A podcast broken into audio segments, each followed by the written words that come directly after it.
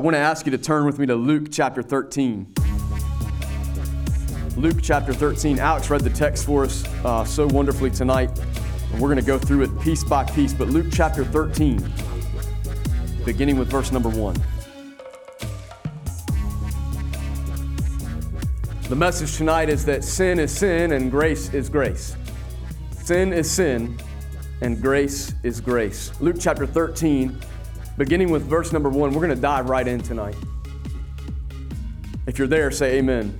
Amen. Amen. Luke chapter 13, beginning with verse number 1. The Word of God says, There were some present at that very time who told him about the Galileans, whose blood Pilate had mingled with their sacrifices. We're going to stop right there. Uh, the context is this Jesus is teaching, and in the middle of his teaching, there's a group that are there, and those present want to ask him a question. They interrupt him, it seems like, and they try to throw this question in, maybe to, to change his train of thought or to take him on a different direction. And in essence, what they ask is about a, an incident that has occurred, and we don't know in history what exact incident this is, uh, other than Luke presents it to us but we know that it's true to Pilate's character. The incident is there's a group of Galileans at a religious festival, and it seems that during the festival, excuse me, as they are praying, as they are sacrificing, Pilate has them murdered. And so this group asks Jesus about their this uh, incident wants to know what Jesus, what do you think? Jesus, what do you think? The truth is, uh, in essence, they were saying, Jesus, how about those Galileans? Those folks who were killed during the religious festival, they must have been pretty bad for that to happen to them, huh? The first century Jewish world would hold a pretty firm belief that those who are good are rewarded and those who are sinners will suffer. We may not look at suffering the same way as them, but if we are honest, sometimes we operate on a merit system. That those that are good are rewarded and those that are bad are suffering, and if someone is suffering, then it must be because they are bad. You see, many of the folks that are listening to Jesus in this moment were religious people. Like most people, they were probably hoping for affirmation for their own lifestyle and their own beliefs. You ever been there? Looking for affirmation for your own lifestyle or belief, wanting to hear an attaboy or that you are better than someone else. These religious people are, in essence, seeking for that from Jesus. Jesus, these folks, they were murdered. It must have been because they were pretty bad. You can tell us now how we're better than them, right? Because we're not suffering. See, when I, I, worked for my dad, he's an HVAC uh, owner of a HVAC company. He does HVAC, uh, air conditioning, heat, uh, electric. And when I worked for, for him, I, I always loved when he would give me affirmation. I was not very good, but some days I would go to work and decide, you know what, today I'm going to take apart this unit faster than I ever have before, and I'm going to show my dad that I know every part in the unit. I know where the I know where the condenser is. I know I know all the where the motor is, the fan blade. I know how to take it apart, put it back together. I would want to show my dad, Dad, I know what I'm I'm doing today. And I always loved when my dad took note of how good I was doing. Ironically, I sought affirmation from my dad, but I could care less about the job that I was doing. Not one single part of me wanted to be an HVAC technician or, or, an owner of a small HVAC company. I just wanted affirmation from my dad. The truth is, was, and still is that I was not very good mechanically. Uh, my wife, if she were in here, would say amen to that. I am not very good mechanically. Take me out in the woods, I can build you a shelter, I can help us to live for years. But if you want me to build something and make it nice or fix something that you want actually fixed right, don't ask me to do it. Thankfully, my dad didn't value me for my HVAC knowledge or my mechanical skills. He just loved me because I'm his son. What I want you to see tonight is to consider that how do you view your relationship with your Heavenly Father? How do you view your relationship with your Heavenly Father? Do you work on the merit system? Do you live before God Almighty as if it's a merit system, that the better you are, the more He's going to love you, and the worse you are, the more far away from Him you're going to be? Do you come to Him in repentance, knowing that His grace is enough and that you are loved simply because He calls you His own in Jesus Christ? How do you view your relationship with your Heavenly Father? You see, when these people asked this question, Jesus, what about those Galileans? What about those folks that were, were killed before Pilate? What about these folks that they suffered so terribly? They were sinners, weren't they? They had done something wrong to suffer so badly. You see, Jesus didn't give the answer that the people expected. What I want to invite you into tonight is to dive in to Jesus' response. And we're going to learn four truths about our relationship with God from Jesus' response to these people. Jesus says this, verse number two. And he answered them, Do you think that these Galileans were worse sinners than all the other Galileans because they suffered in this way? No, I tell you, but unless you repent, you all will likewise perish. Or those 18 on whom the tower in Siloam fell and killed them. Jesus brings up a, another incident of where some folks suffer greatly. And he says, Do you think that they were worse offenders than all the others who lived in Jerusalem? No, I tell you, but unless you repent, you will all likewise perish. Four truths that we find in this text. The first is this sin is sin. Sin is sin. I want to tell you tonight, and I don't want to bust your bubble, but there is no such thing as a worse sin than another. The murderer, the thief, the liar, and the adulterer are all on the same level in their sin condition. Sin is sin. There is no ranking system. There is no one thing that is greater than another. Sin is sin. And I know that may sound like something that you know, that you know in your mind intellectually, but how often do we come to the altar, we go before God, and we do, like Luke mentions in chapter 18, we pray that, that Pharisee's prayer God, thank you that I am not like other men extortioners, unjust, adulterers, or even like this tax collector, how often do we even subconsciously go, God, thank you. Thank you that I'm doing better than the next person. Thank you that although I may not be the best person in the world, I'm not like them, God. How often do we catch ourselves measuring our sin and our, our badness compared to someone else or our goodness compares to, compared to someone else? The, the Bible tells us in this incident, this Pharisee prays that prayer, and the, the answer in, in essence is newsflash, you are as bad as the next person. Sin is sin. You see, the problem is that any amount of sin, any amount of brokenness, none at all, zero, is compatible with the Lord your God. That even the smallest sliver of brokenness or sin or wrong or unrighteousness is not compatible with who God is. The smallest speck of sin removes us from God's presence. Jesus looks at these people and he says, Do you think that because they suffer that they are worse than you? And, and it's so, if you think about it, it kind of catches you off guard because Jesus doesn't say, Hey, they're not worse than you. He says, You're all going to suffer the same way. They may seem like they're in trouble now, but you're going to be in trouble later if something doesn't change. Your sin is equal to their sin, and, and you are all coming to the same end if you do not repent. No measure of sin is compatible with God. Sin is sin, it's all the same. And even the smallest iota removes us from God's presence.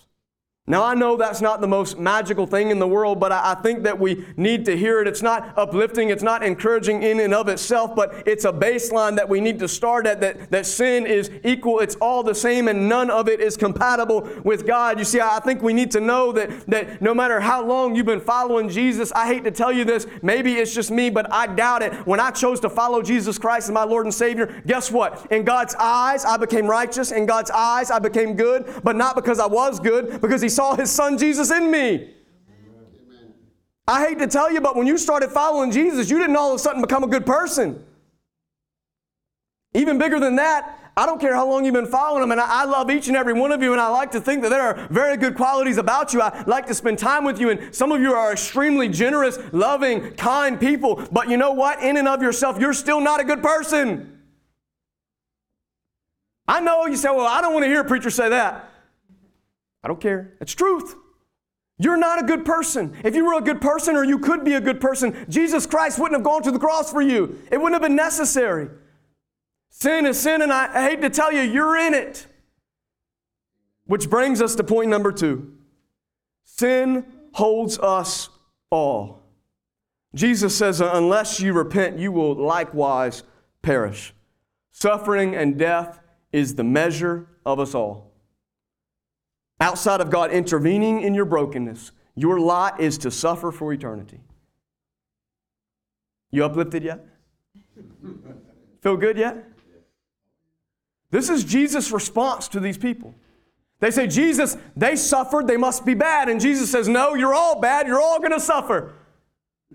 You're broken. Unless you repent, you're going to perish the same way. You see, I want to tell you, someone else in life may seem to have it worse than you right now, but outside of Jesus Christ, eternity is all going to look the same for you of pain and suffering. I promise it will get encouraging. Hang in there. I had a friend growing up, and I won't say his name, but I had a very wealthy friend, and his family, I mean, they were blessed. This family was like the type of family that it seemed like they just had a horseshoe or a rabbit's foot in their pocket all the time. His mother uh, owned a massive produce, uh, uh, uh not produce, a poultry company, and his father was, uh, was a businessman that, that owned or was high, very high up in Lowe's Home Improvement, and they were very wealthy people.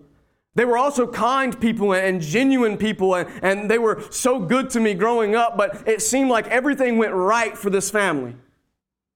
I had another friend who was also dear to me who literally it seemed like his family could not catch a break. Every time you turned around, they had a financial struggle or someone in the family was sick. Uh, he had lost both of his parents. His grandmother was raising him the best that she could. Every turn it seemed that they made seemed to be, seemed to be something miserable in their life. One, blessed beyond measure, it seemed. The other uh, seemed like misery followed him everywhere that they went. But the, what the Bible tells us is that in the end of all things, outside of something intervening in their life, their destiny was headed to the same direction. That if something didn't change, although this one could be fortunate every day of their life and this one could seem miserable every day of their life, if nothing changed, they both would end up in an eternal death. Sin holds us all. See, there are pastors that say, listen, if you follow Jesus, you're not going to suffer at all. But there's a theological doctrine, it's called theodicy. It's the doctrine of suffering. And what the Bible teaches us about it is that not you don't suffer because of your sin, it teaches us that you, you do suffer because of your sin. See, sin is not just the things that you do wrong. Sin is the thing that is a condition that it covers you and everything around you from the time of the fall, everything from your body to your mental capacities to your psychology to the nature around you is corrupted and tainted and damaged by sin, and that sin has caused suffering. And I'm here to tell you tonight that you are suffering because of your sin. Because of my sin, because of sin in general, you will suffer. And although Jesus Christ has rescued you from your sin, this t- side of eternity, you remain in a corrupted world that is under the effect of sin, and you will, I'm sorry, my friend, suffer. And I want to tell you there's the common saying that God, when your loved one passes, for example, that God took your loved one because he had a better plan. But I, I want to tell you tonight no, sin took your loved one. God did not take your loved one, sin did. Death exists in and of itself because of sin. Sin holds us, grips us all. It has corrupted all that God had made and intended to be perfect, and no one is outside of this corruption. You are not good no matter how you look externally. My prayer is that now we're at a baseline. And I know this is the gospel at its heart, but my friends, I want to tell you listen, you can't hear the gospel enough times. You can't understand it too deeply. You can't take it in too much. This is the gospel. Number one, sin is sin. Number two, sin holds us all. Jesus' message was listen, they didn't suffer because they were sinners, they suffered because of sin. And just like they are under this condition, under this curse, so are you, and all are going to end up in the same place. But my friends, I got good news for you tonight. And I know you know this message, but let me remind you one more time. The third thing I want you to know is this grace is grace. That as much as sin is level across the board, grace is the same. It is beyond measure. It is sufficient. Grace is enough. Grace is grace. Keep reading because what Jesus says next gives hope. Verse number 10, he tells a parable the Bible says now, he was teaching in one of the synagogues on the Sabbath. And behold, there was a woman who had, had a disabling spirit for 18 years.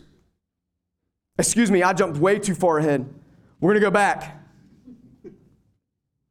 to verse number 6.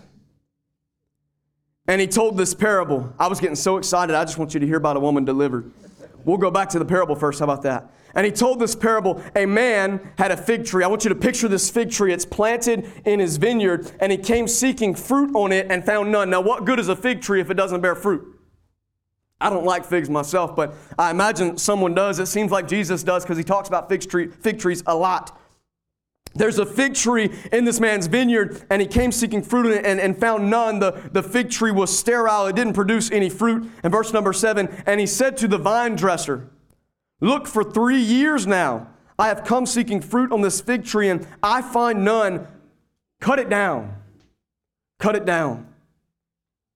My friends, I want to tell you tonight that God is completely within his rights to leave you in your suffering and even to cut you out.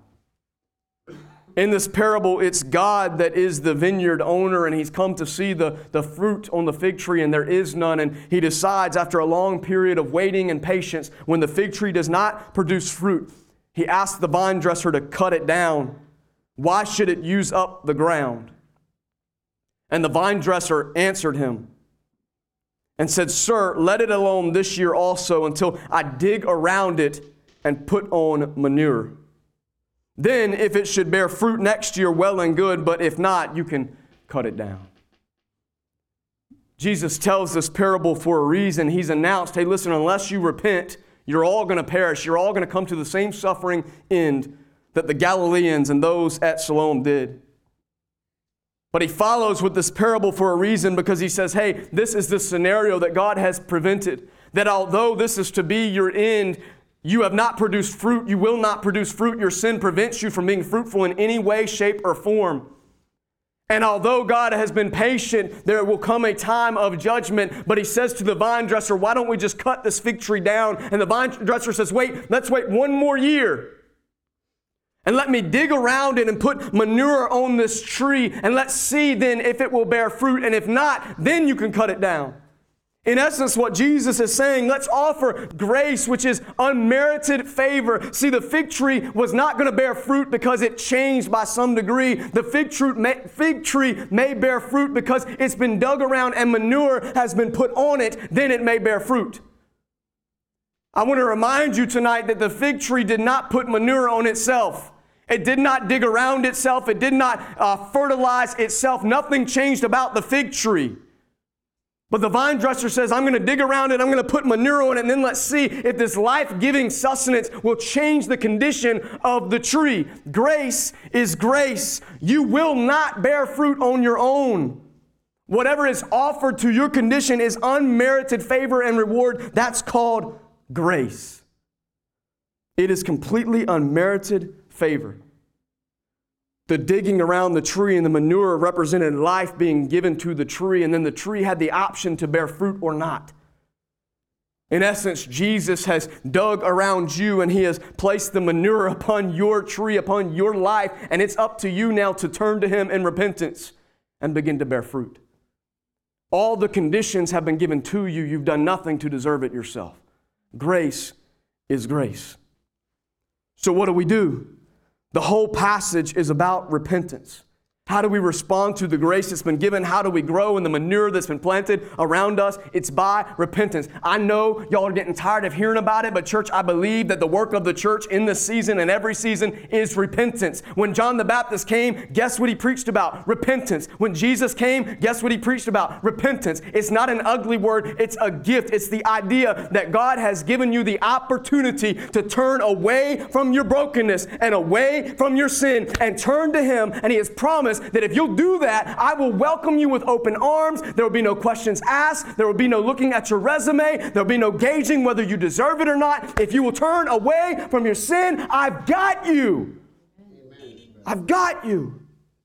This is what Jesus is telling those people. He's saying, Listen, I want you to know, don't gauge yourself. Don't measure yourself to someone else. Don't look at them and think they're worse than you. Don't try to feel good about yourself by looking at the, the downcast position of others. Listen, you're all bad. You're all on the same level, and none of you are going to be good unless you turn to me and receive my grace.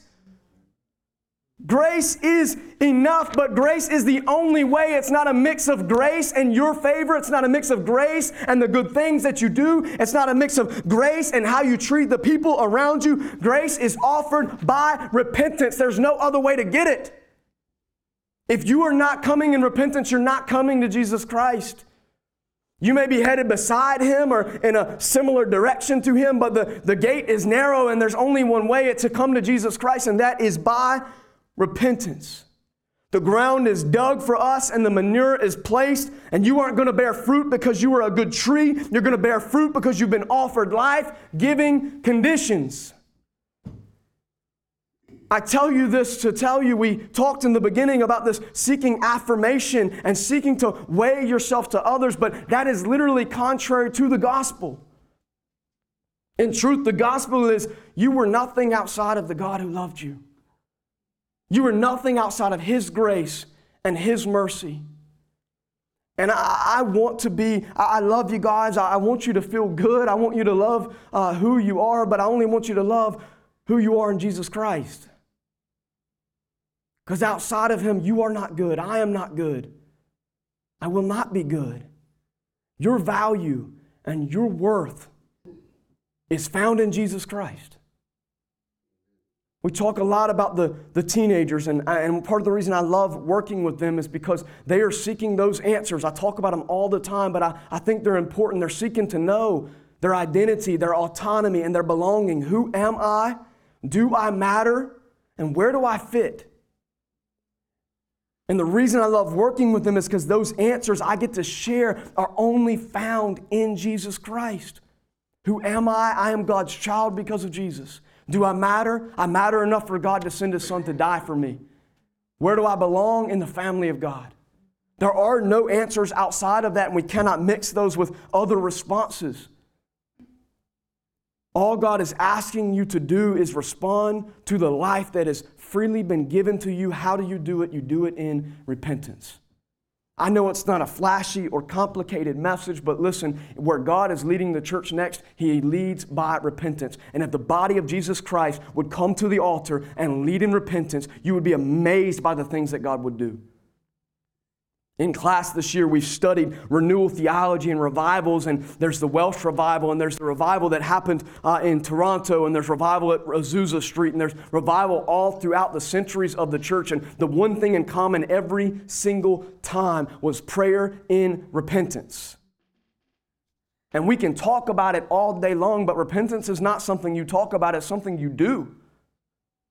It's a, an actual act, it's an actual behavior of turning from your sin and your brokenness to Jesus Christ. And the problem is, I think sometimes the church has thought that it's something you do at your conversion, your regeneration, when you've come to Christ for salvation. But repentance is something you continue to do over and over and over and over again. It's something you do daily. Jesus said, Take up your cross. Not once in a while, not when you get saved, not once every 10 years. He said, Take up your cross daily and follow me. Take up your cross daily and follow me. Repentance should be the lifeblood of the church. It should be what we do every single day. We should do it individually. We should do it together. Listen, I know we are Americans, and one of the hardest things for us to do in this country is to acknowledge we are wrong and to say we're sorry and to look out for the people around us instead of just for ourselves. But I'm here to tell you tonight Jesus meant for you to do this communally, and He meant for you to live a life where you are literally daily recognizing I'm broken. I need help. God, come to me. I need you. That is what the church is called to do. I end with this. If we aren't careful, we will begin to operate on a merit system. The church today, I'm afraid, more often than not, operates on a merit system. How do we gauge the most valuable people in the church or the leaders in the church? More often than not, it's the ones that are sharing with you how much they have done or how many people they have helped or how many ministries they have served in or how much they have done for the poor and the needy instead of the people that have practiced repeatedly saying, I'm broken, I'm vulnerable, I'm weak, I'm not capable, I'm not good enough, I don't deserve this except that Jesus Christ loved me. That should be the model of who we are, not a merit system of, of who's the good and who's the bad and have I done enough to get God's favor. You see, this affects not only our inward view of how we see ourselves and our salvation, but it affects how we see others. The church, I'm going to be honest with you, can be one of the, the, no, not this church, of course, that can be one of the nastiest things on the planet. Why? Because more often than not, or too often, it is the place where people are looking around to try to gauge who is holier and who is not. To try to decide who is the one that deserves God's love and who is not. It's the reason that the, the ones that smell terrible or look bad or you know have lived a broken life or have come in drunk or addicted to alcohol or to drugs or have a record, it's the reason when they come in the door, we'll welcome them in. We'll turn our noses up though, and then we'll talk about them when they leave. Those are the candidates. Those are the ones that are going to most freely receive God's grace because they know that they don't deserve it, but they've been offered it and it's real. If we're not careful, we'll operate on a merit system. It leads to affirmation seeking and judgment. Here's your reminder straight from God's word tonight that the Christian life is not marked by your goodness, but by your repentance. Let's pray. Heavenly Father, we turn to you. Help us, Lord, to lead in repentance. God, I ask you to, to work on my heart tonight. Lord, as I, I, preach a message and think about adding more or, or, making it more complicated or adding illustrations, all these, these silly things, and God, I, I feel like I've said what you wanted me to say. So, Lord, thank you that although sin is sin and sin holds us all, your grace is sufficient.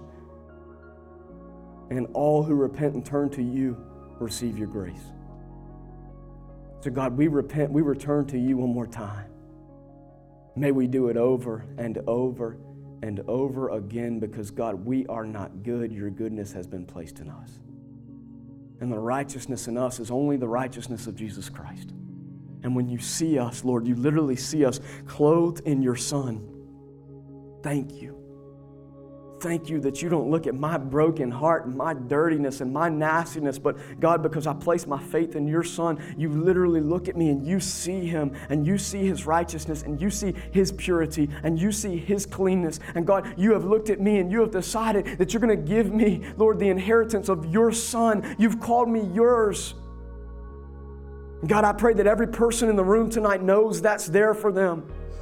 God, that they feel it deeply, fresh and anew. God, that they would know that despite their worst sin, despite their, the most broken place they've ever been in their life, despite how dark their, their journey has become in moments, Lord, that you look at them and you do not see them out of merit or favor because, God, they could not get there, they could not earn it. But, God, that you can look at them and see your son.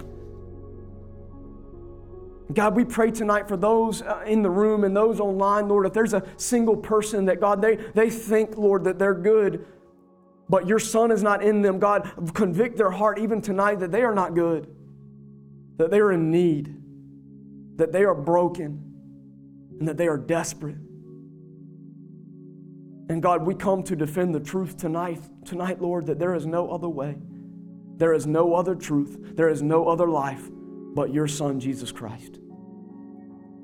Stir that heart, Lord God. Give them the boldness and the courage to repent. And give them the assurance, Lord, that in repentance they will not perish. And that while suffering may exist in this life and in this moment, Lord, that eternal life is theirs for the having. And that nothing, nothing can separate them from your love. Lord, for the person tonight that is trying to measure up. Lord, that has accepted your grace once upon a time, but tonight finds himself comparing themselves to someone else, feeling less than or even more than. God, let that person know that less than, more than doesn't matter. Only the relationship with you matters. And that their relationship with you has deemed them worthy. And that is it. That is enough. That is all. Help them to look to you and nowhere else. Help them to come to you in repentance once again. Lord, if there's anybody in the room tonight or online, Lord, that does not know you as their Lord and Savior, give them the courage and the boldness to come to you in repentance.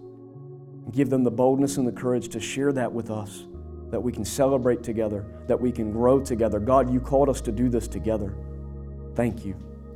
Thank you for the family that you've given us, for the wonderful people in the room tonight. Lord, help us to know that we do not need to earn your favor. You love us. You love us enough to die for us. Thank you. It's in Jesus' name we pray. Amen.